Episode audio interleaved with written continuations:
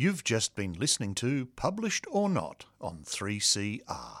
Nine year old Ruby and her father Mitch lead an itinerant lifestyle in Gina Perry's novel My Father the Whale.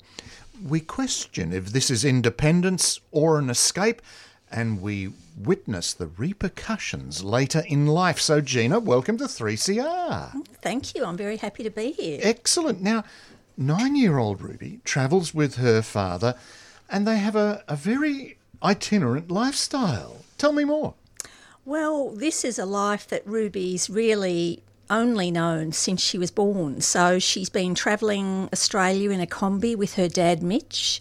They busk for a living and they just move from place to place. So, really, uh, this is her entire world. It's the only life she's ever known.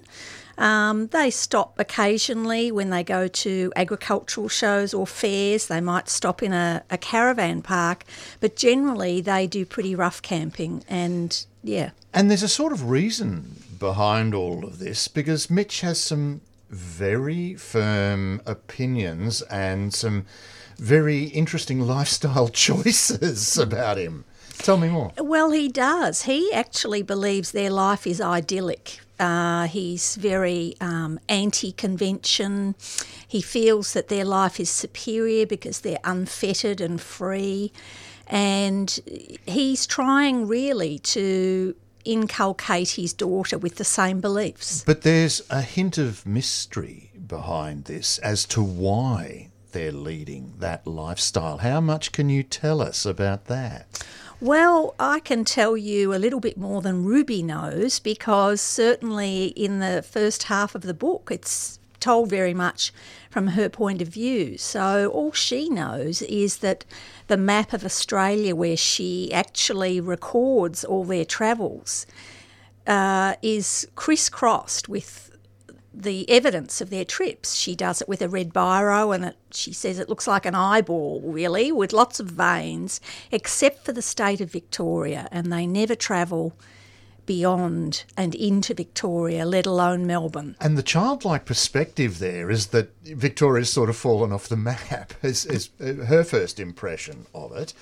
Um, but Mitch is not necessarily a reliable character in terms of Ruby's meant to have charge of the money but you're not in charge of me. So there's something about his character here. He really wants his daughter to be a mini version of himself. So as long as she toes the line, um, he's happy. But there, he's very inconsistent too as a parent. Uh, he gives her some responsibility, but then undermines it if he feels that she's really challenging him. So, very insecure in some ways and somewhat narcissistic, you could say. Oh, absolutely. Now let's segue a little into two images that you've got in this book the whale and the brumby. I mean, obviously, my father, the whale. But you've used this natural imagery.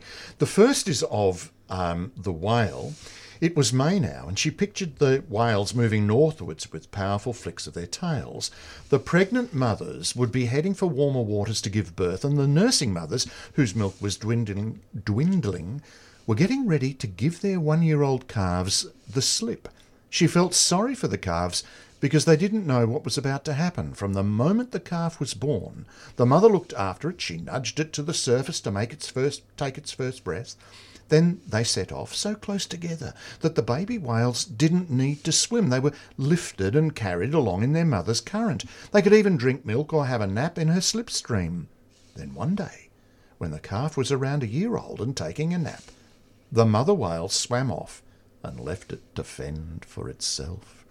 And it sort of has echoes of what's happened to Ruby. It does. Actually, it's quite moving hearing you read that, David. Thank you. It does have echoes of Ruby, and I'm trying there, I guess what I'm showing is that unconsciously she's searching for that story and drawing a parallel between her own life with her mother being gone um, and somewhat mysteriously disappears. She knows that her mother has died, but that's all. And the need for individuals to, to survive and, and what support can they rely on. There's another image, and we're jumping ahead in the story in some ways, but it's of a Brumby, and there's this romantic vision of the Brumby, uh, and we'll come to how um, Ruby came across the animal later. Um, he should have been. Uh, he should have seen her when she first arrived, Mr. Stanley said. People romanticise them. Fact is, theirs is a hard life. Hardly any food and water during the drought. He shook his head. And if any of them get injured, this one got tangled in barbed wire. If they can't keep up, they get left behind, and it's a slow and painful death. She was half starved when we got her and dehydrated. Now look at her. And in many ways, a reflection of how some people uh, struggle to live and survive. So you've used these animals as a metaphor for what's going on in the story. Thank you. I think sometimes when you're writing, these images come to the surface naturally, and so it's only later for me that I think about them. But yeah, yeah. Okay, I might have jumped ahead then. No, no. But then we have um, Ruby and Mitch uh, and their Kombi, great vehicle to get around in, but the Kombi breaks down. And this is where the, uh, Ruby meets Fiona and the Stanleys. And this is a change of lifestyle for her. What happens there? Well, they're stranded in this small town of Whalers Bay, she and Mitch, and he has to get a job, obviously, to pay for the Kombi repairs, and she has to go to school for the first time. And that is a revelation for her because Mitch has prepared her for school as a place of cruelty and conformity. And while the school she's at is fairly conservative, it's certainly not as bad as Mitch has painted. And she meets Fiona there, who's uh, a reluctant student, I'd say. And she, through Fiona, she gets a glimpse of what other families live like. And she begins to really um, make a comparison between the life that she and Mitch lead and the values they have compared to the lives and values of the Stanleys, who she's very drawn to.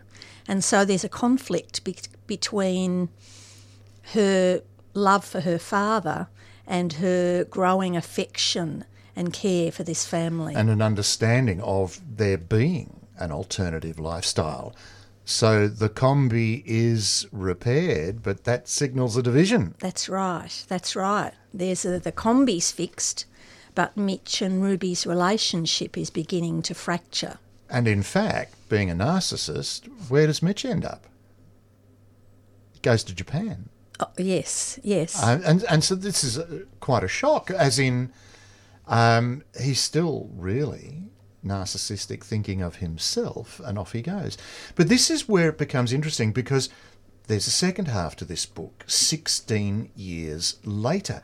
Ruby is now 25, and she meets her father again.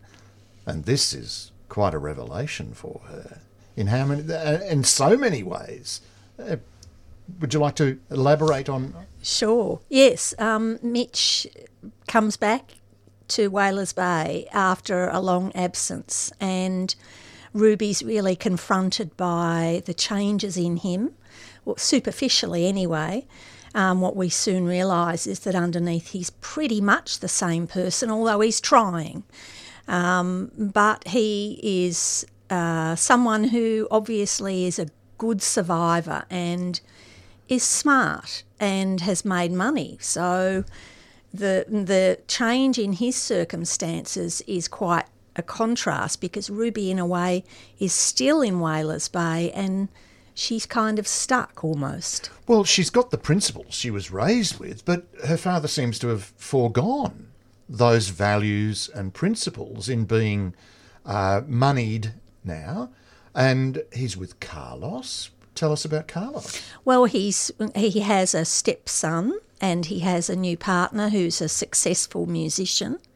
And yes, his values seem to be quite different, and that is the thing that really prompts Ruby to start re-evaluating what he's told her in the past because she begins to see or, or gets a sense that he uh, has been has changed and she starts to think about what this might mean. Were those things that were set in stone, she thought as a child, and now much more. Well, are, are they as important, important, as they were? yes, Yeah. yes. And this brings Ruby to start looking into her past, her own mother's past, and the Volkov family. Her middle name is Volkov. Um, and this brings about certain changes. There's an interesting um, situation. She's actually having an affair with a married man, and she leaves him. And that's uh, stunning because it's abrupt in a way, and it leaves him floundering. Um, so there's a. Would you say it's an act of cruelty, or how would you describe it? Uh, No, I think that Ruby, in some ways, has absorbed some of the things from her father, and one of them is that you keep emotionally, you don't get too close to people, certainly um, in terms of an intimate relationship, and that she's quite hedonistic in a way. She enjoyed the sexual relationship, but as soon as this man that she was having an affair with wanted something more serious, she was not interested. But also then the, the notion of relying or depending on people, making choices, but not being able to account for the choices of others Yes. at, at the same time. And she meets her aunt, Hannah. But we've got this uh, romantic potential, a bit like the Brumby, we romanticise the Brumby, but her encounter with her own aunt is not what she expects, or for that matter, her grandmother. Their situations are, are challenging in and of themselves. What happens when Ruby encounters her? When when Ruby family? encounters her grandmother and her aunt, it, it really I think it becomes pretty obvious that it's almost too late. Her grandmother um, doesn't remember her and has clearly got Alzheimer's.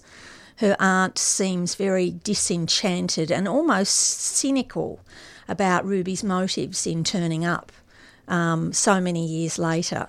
And so Ruby has to overcome this kind of chilly reception in order to find out what she wants to know, which is more about her mother and, and certainly more about her mother and Mitch. And it can also be traced back to the Volkov story, the Ruby's great grandparents, because they actually had came out of Europe, and so that influenced the way Nadia, her mother, and Hannah behaved. Hmm. Yeah, so I mean, they've got their own story, and and it filters down across the ages in terms of how we interact with people. Which leads me to the final point this notion of story that you raise on page 318, if I can bring it up. Stories help us understand the world, her aunt had said. You make up stories to explain terrible things, she had said. Ruby's grandparents' story of Nadia as a victim had brought them comfort, and Mitch's story of the heroic father giving his daughter the experience of a lifetime had been just as self serving. Her own version, the fairy tale romance cut short by tragedy, was just as much a consolation. The planes wing tipped and they were immersed in cloud. None of the different versions was true to her mother, but attempting to capture the truth of who her mother was was like trying to catch smoke. Perhaps the only story that got nearer to the truth was her own. But what was her story? So this notion, the importance of story in developing an individual's identity? Yes, and the stories we tell ourselves about our family, our origin, how we come to be the way we are. Actually, the stories that shape us at the same time that we're narrating them, and that's really what Ruby comes to realise at that point in the in the novel. Well, if, you, if the listener wants to find out more about Ruby's story and uh, how uh, Mitch behaved, the novel is My Father the Whale. The author is Gina Perry, and it's from Harper Collins Publishers. Gina, thank you very much for talking with me today. Thank you, David. That was terrific. Well, our segue there is another story about travelling around Australia. So let's hear it. Australia is a big country, so sometimes the best way to do it is by a road trip. But then you hear about backpackers getting lost in the bush. Michelle Prak has written a thriller, and that's just one of the scary bits in The Rush. Welcome, Michelle. Hello, thanks for having me. Well, it's Haley and Scott, university students who think about a road trip from Adelaide to Darwin. Why do they need passengers? Well, being university students, they are on a very strict budget, and the kilometres from Adelaide to Darwin uh, chew up a lot of um, fuel costs. So they are very keen to share those costs, but also there's the sense that they'd like some more company in the car and not just being themselves as one couple, but having a couple of new friends ride along with them. Livia is 24 years old and a well travelled, confident Brazilian. Why does she want to get to Darwin? Livia is a climate change activist, and uh, she's in a bit of a different boat to a lot of um, activists, in that she's funded quite nicely by her parents. And so she's travelled the world going to conferences and protests. And one of the things that she's planning to do next, when she reaches Darwin, is to board a protest vessel. So they're protesting illegal fishing. How important is social media to her? It's quite important. It's how she reaches others. She's very proud of her climate um, blog. Uh, she shares on Instagram quite often. So it's how she builds her audience and a way for her to share her climate message. And, uh, quote, her engagement rate has dipped. So, Joost, Joost is a 19 year old Dutch guy, either a fun prankster or an arsehole. Now, what is Haley hoping for during this holiday with Scott? Haley's hoping for some reconnection. She's found that her boyfriend Scott buries himself in the online world more and more. So she's on the outer, she's on the wrong side of the screen, uh, if you like. So she wants to rekindle something, but also she's really focused on having this sort of travel experience herself. She feels like uh, she hasn't seen near enough of her own country. So she's quite aspirational in that way. She's very keen to do this iconic road trip. But for Scott, it's more like Wolf Creek. Another quote The tension in the story is outstanding, the production is brilliant. So I don't think he's quite looking at a connection. There's another group doing a road trip. Who is Rosie and who is he with? Rosie is a bit of a rascal. Uh, so he is a motorcyclist uh, traveling with a group of friends.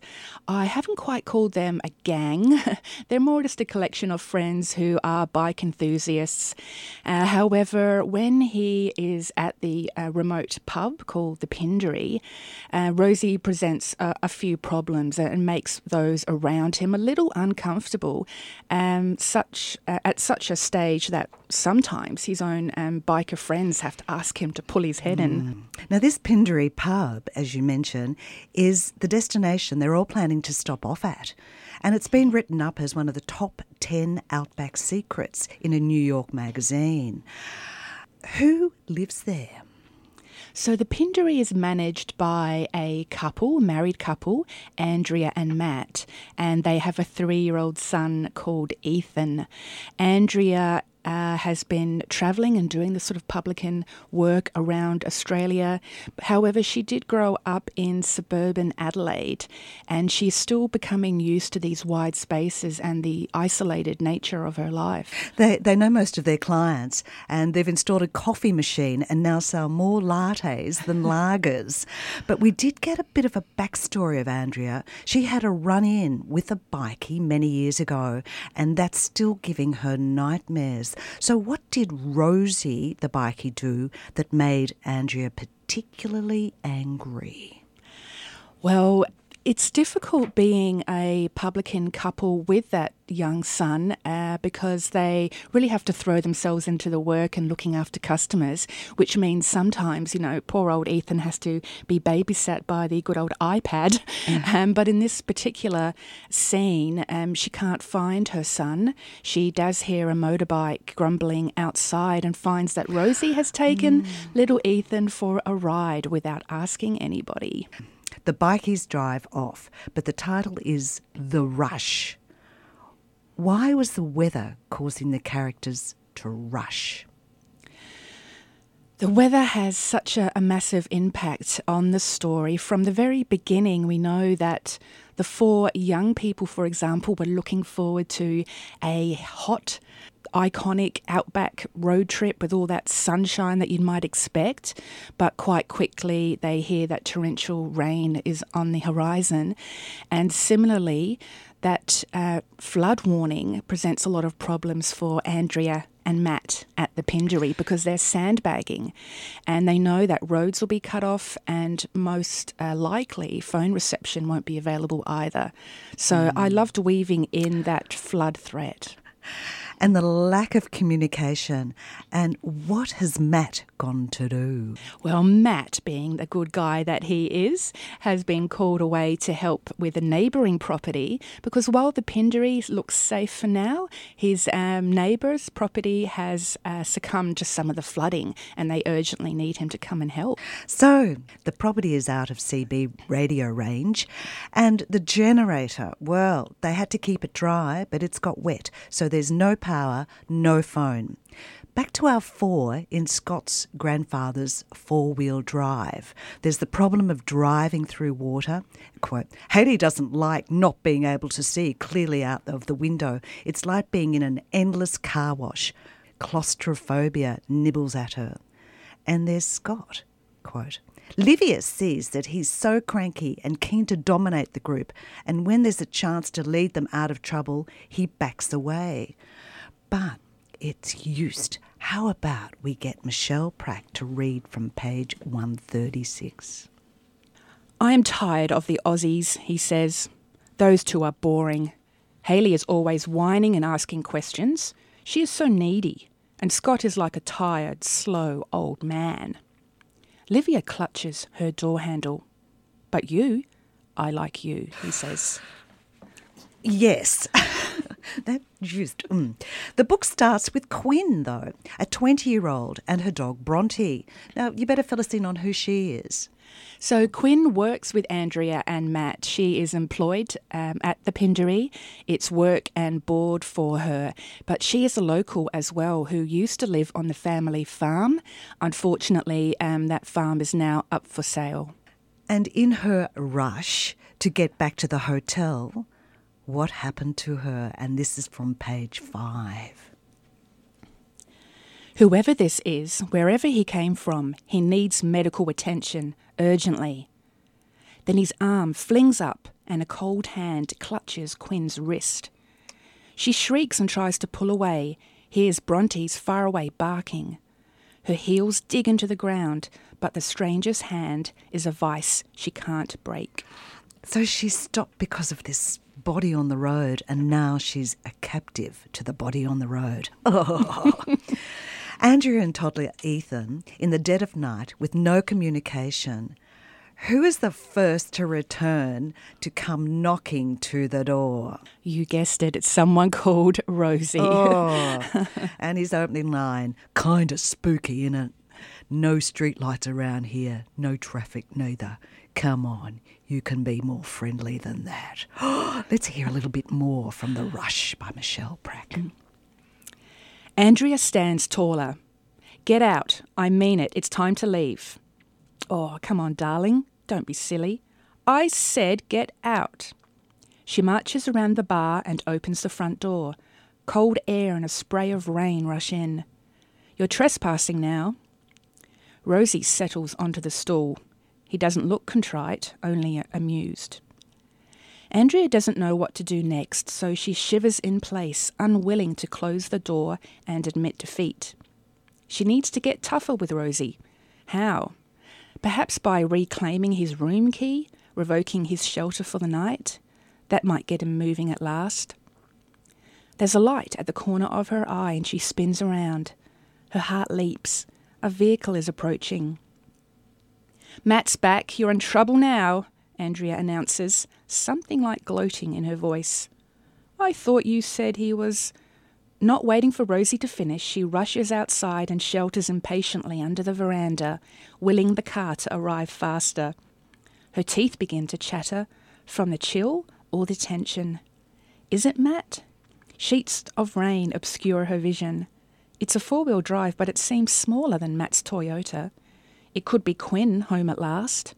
What a relief it would be to know Quinn is safe and to have her and Bronte to help boot Rosie from the premises.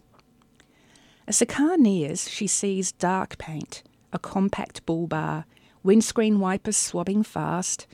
It's not Matt or Quinn, it's another visitor, someone else seeking safety from the storm. Andrea pushes aside her disappointment. Whoever it is, she is grateful for company. Rosie will stop harassing her when there's another customer at the bar. I wish it had happened like that, Michelle Prak. but you gave us a lot more tension and a lot more suspense. So, the pub is certainly the dramatic centre, with all the roads leading here, and we get an hourly update from different characters. How hard is it to plot a story like that? Well, luckily I, I, am a plotter, so I did have the arc of the story, or you know, a a, um, a map ahead of me. And with four points of view, what I did was write one entire point of view first. So, for example, I stayed with Livia for her story, then moved on to Haley and wrote all of her story before piecing them together so you get alternate stories throughout the book. Very clever. I think it's a very well rounded story. So, look, you're an Adelaide writer and you, we haven't had you on Published or Not before. So, tell us about you, you know. okay, well, I grew up in Whyalla, which is four hours north of Adelaide.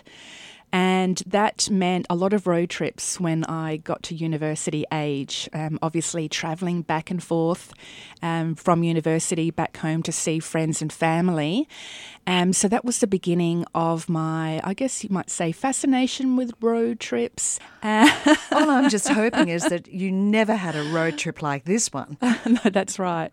Um, so uh, then later on in my career, um, I worked for a federal politician whose electorate took in most of South Australia, so um, touching the Northern Territory border and WA and New South Wales.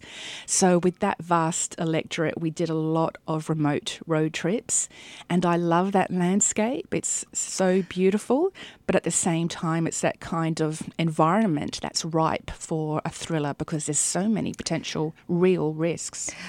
Quinn, we just touched on, and her dog Bronte, and the, mm. the farmhouse that she grew up in, and all the difficulties of her father. Mm-hmm. So you know, it's it. I can tell that you've got back history from all of these characters that sort of we get the tip of the iceberg of, which is you know, it's it's good writing. So, what else have you written? Uh, well, I've written a lot of short stories. Actually, I had what I called the year of the short story um, about two years ago, uh, where I entered a lot of prizes. Um, I was runner up in the Furphy Literary Award for Holden. Uh, and I wrote um, another somewhat scary outback story as well, uh, which was based a little on a, a, spooky incident that I had at Glendambo. Uh, so, um, a lot of short story writing, uh, literary short stories uh, that, but I've really enjoyed turning my um, mind to thrillers. Well, in the rush, Michelle Prak has the weather and her characters morph from friendly to violent in this tense and twisted thriller. Thank you very oh. much, Michelle. Thank you so much. And it was. So I think we had two very interesting authors today. Well, don't we always have interesting authors, Jan? This is what we do on Published or Not. And we're going to have two more next week. Indeed, we are. So stay tuned for next week's show and bye for now. You've just been listening to Published or Not on 3CR.